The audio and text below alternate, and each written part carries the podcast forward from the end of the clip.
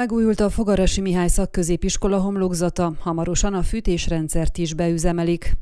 A Fogarasi Mihály szakközépiskolában egykor leánynevelőintézet működött, az épület 1938-ban nyerte el jelenlegi formáját, és azóta nem végeztek rajta nagyobb felújítást. A magyar kormány 245 millió forintos támogatásának köszönhetően május végén elkezdődhetett az intézmény külső részén a munkálat, ami szinte teljesen be is fejeződött, megszépült az épület homlokzata. A homlokzat és a tetőszerkezet kész van, a fűtésrendszer felújítása is a végéhez közeledik, jövő héten pedig megtörténik az új fűtőtestek légtelenítése, és a tervek szerint a vakációt követően már meleg lesz az épületben.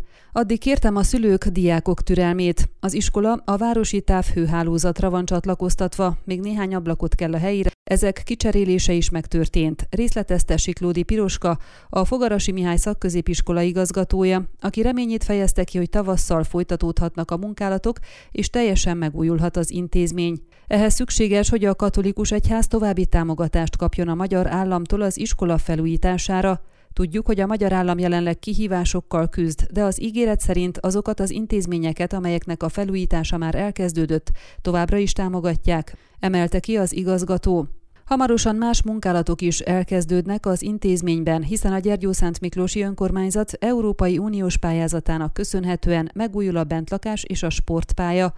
A tervek elkészültek, a szükséges engedélyek megvannak. A következő lépés, hogy kiírják a versenytárgyalást a kivitelezésre. Ezek a munkálatok 2023 őszéig be is kellene fejeződjenek. Az iskola melletti egyik épületben egyébként csütörtökön tűzütött ki, amiben megégett az iskola tulajdonát képező Dacia személygépkocsi első része, valamint nyolc gumiabroncs.